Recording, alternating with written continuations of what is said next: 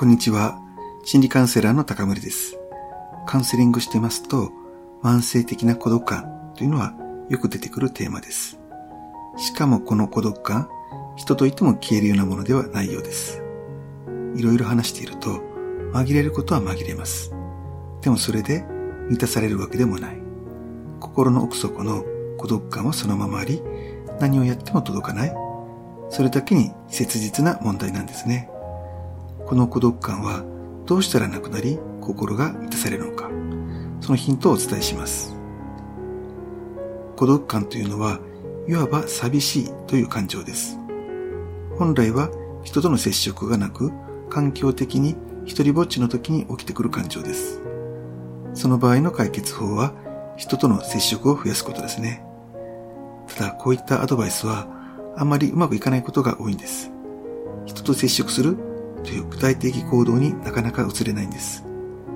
ということは、寂しいと同時に人と接触することを望んでいないということがわかります。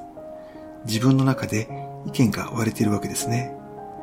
真逆の意見を持つ二人が二人三脚をやっているような状態になりますので、外からは一貫性がなかったり、優柔不断に見えてしまうんです。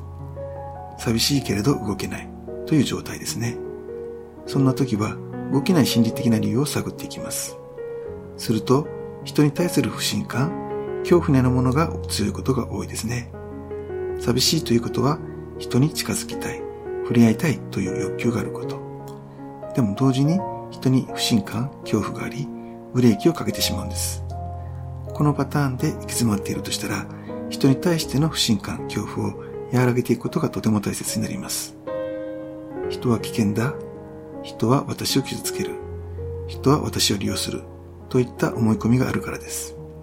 この思い込みは、軽いレベルであれば、ここでお伝えした情報を活用し、自己理解を深めていくことで和らげることができます。人に対するマイナスの思い込みがあっても、それは事実でないという気づきをキープできるようになるからです。人との接触を増やすことも徐々にできるようになります。友人も多く、充実しているように見えるのに、孤独感でいっぱいというケースもあります。これは心理的な孤独感ですね。これには2つのパターンがあります。表面的なつながりはあるけれど、深いつながりが持てていないケース。そして、相手は深いつながりを求めているのに受け入れないケースがあります。これは先ほど紹介した安全面に関する否定的な思い込み。人は危険だ。人は私を傷つける。人は私を利用する。このようなものがありつつも、表面的な対人スキルがあるので、外からはわからないケースですね。そしてもう一つ、愛にまつわる思い込みが関係していることもあります。私は人から好意を持たれるはずがない。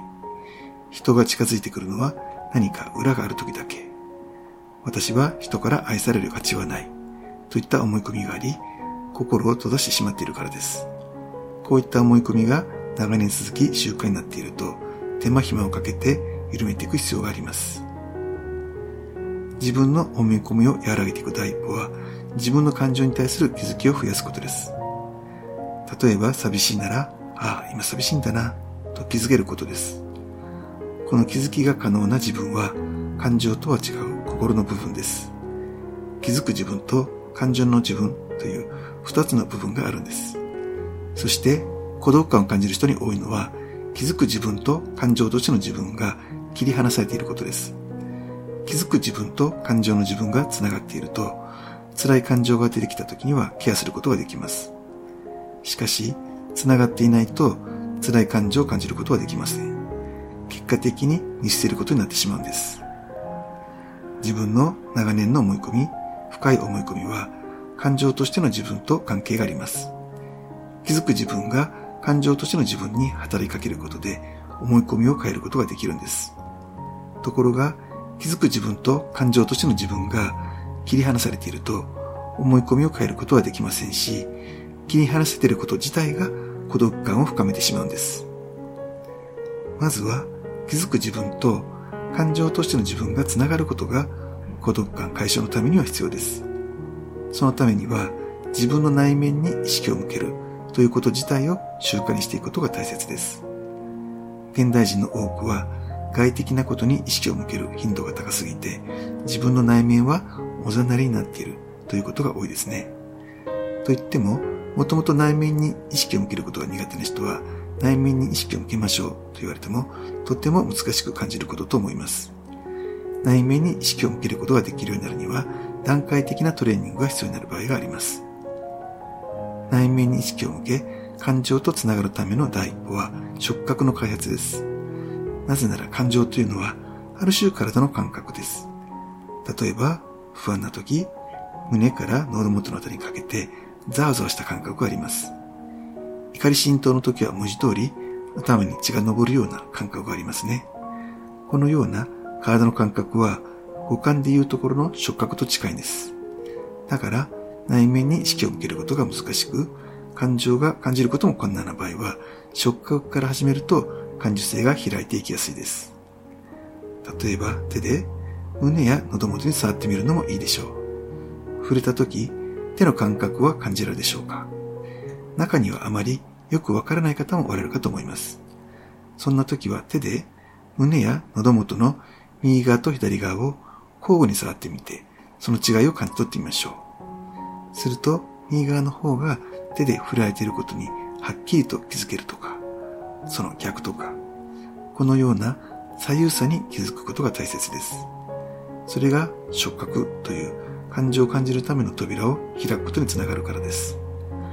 このような取り組みを日々続けていくと、手に触れられた時の体の感覚がよりはっきりとわかるようになってきます。心と体がつながり始めるんですね。するとそれに伴って感情も感じられるようになるんです。日々の生活の中でイライラしてるなぁとか、落ち込んでいるなぁとか、このようなネガティブな感情であっても、それに自分で気づけるようになることがとても大切です。なぜなら、それだけ自分に負荷がかかっていることがわかるからです。もし、メンタル的に負荷がかかっているなら、無理をしないようにしようとか、自分を投げようとか、自分を大切にすることに対するモチベーションが湧いてくるんです。自分の感情に気づけるということは、心と体のつながりを取り戻した状態ですね。この段階になると、慢性的な孤独感はかなり解消されていることが多いです。人といても、相手との気持ちの通い合いが今までになくできるようにもなっています。慢性的な孤独感の一番の原因は、自分自身が感情的自分とのつながりが切れてしまっていることです。このつながりを取り戻すと、一人でいても寂しくありませんし、何か満たされています。そして人といたらもっと楽しい、そのような状態になっていけるんです。そのためには、まずは自分自身の感情的な自分とのつながりを今一度取り戻す。そこから始めていくのがおすすめです。